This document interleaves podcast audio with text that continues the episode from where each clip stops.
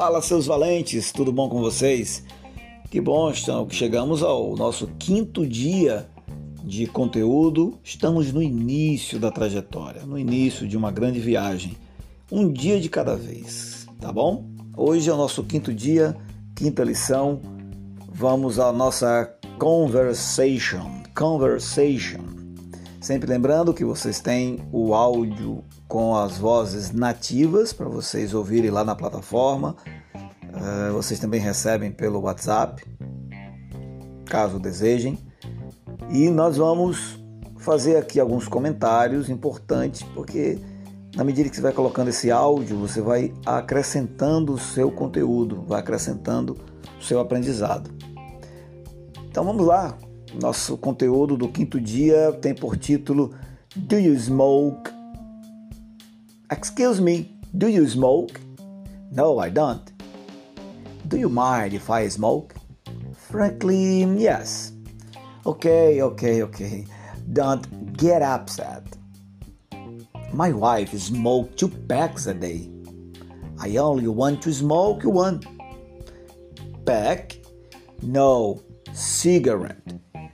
Ok, essa é a nossa pequena conversação de hoje, pequena, pequeno trecho, mas que é importante, tá? Como disse, esse é meu sotaque. Sugiro que você escute os, as vozes nativas para você ter a plenitude e a compreensão mais precisa dos sons. Mas também sempre relembro, relaxe, não se estresse com isso também. Você vai treinando e você vai adquirindo esta percepção auditiva ao longo dos exercícios, tá bom? Muito bem. Deixa eu fazer alguns comentários aqui. Nossa primeira frase aqui já começa com uma pergunta. Do you, do you smoke? Excuse me, do you smoke? Vamos comentar um pouquinho sobre essa, esse uso de do quando você vai fazer uma pergunta em inglês, é, mas não é qualquer pergunta, você vai fazer uma pergunta do tipo essas perguntas fechadas. Quer dizer, a resposta vai ser normalmente sim ou não. Normalmente essas frases, tá, elas têm é, sempre um objeto que precede o verbo auxiliar. Então, é, deixa, deixa eu clarear um pouco mais. Normalmente a pergunta será precedida por um verbozinho auxiliar, que nesse caso, no, no exercício que a gente está utilizando aqui, é o verbo to do. Esse to do, além de ser o verbo fazer, ele também é utilizado como verbo auxiliar para ajudar nessa compreensão. Então você usa do ou does se for em relação à terceira pessoa do singular. Exemplo: Do you smoke? Você fuma? Do you like French fries? Ou do you like fries? Você gosta de batata? Você gosta de batatas fritas? Então veja que no início da pergunta tem esse do, ou então você pode dizer Does she smoke? Ou seja, ela fuma? She? Does? Usa mais uma vez aí esse, esse verbozinho auxiliar.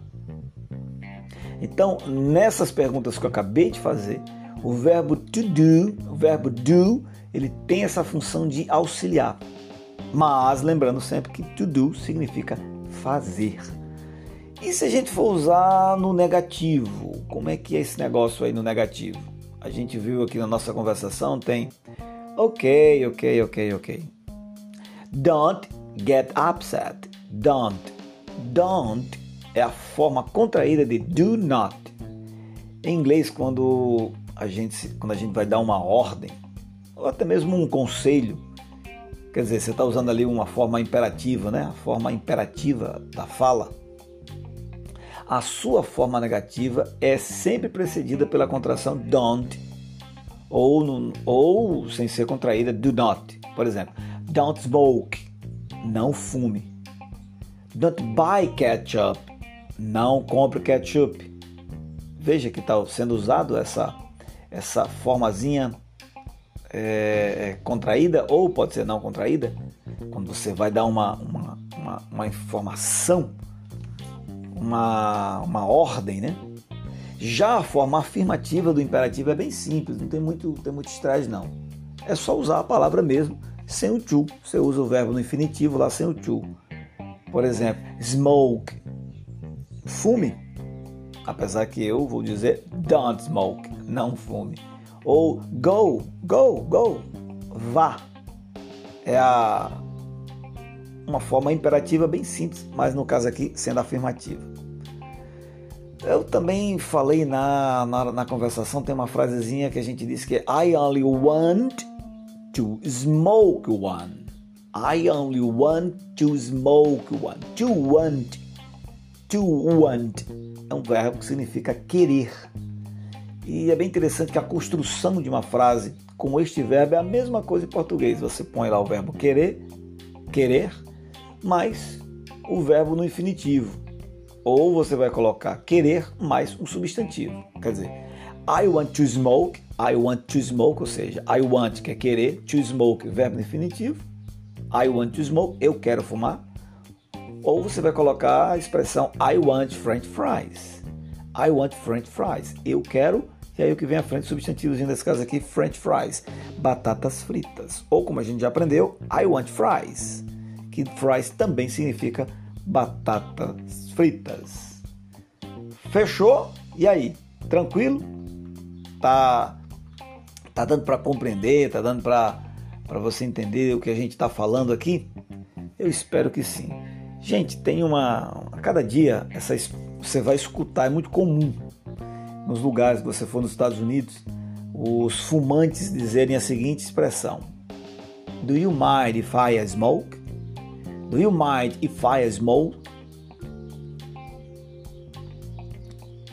Por que, que eles vão falar isso? Porque é tipo pedindo permissão para fumar. Assim como no Brasil, nos Estados Unidos, as pessoas que fumam está cada dia reduzindo, é uma, é uma minoria, e isso acaba virando, enfim, a sociedade cada dia tá, não está mais aceitando esse, essa prática do fumo, então, de fumar. Por isso que normalmente você vai encontrar esse tipo de pergunta. Principalmente se você for no estado da Califórnia, você vai ouvir muito essa expressão. Curiosidades. Forte abraço. A gente se encontra no nosso próximo treinamento. Tchau.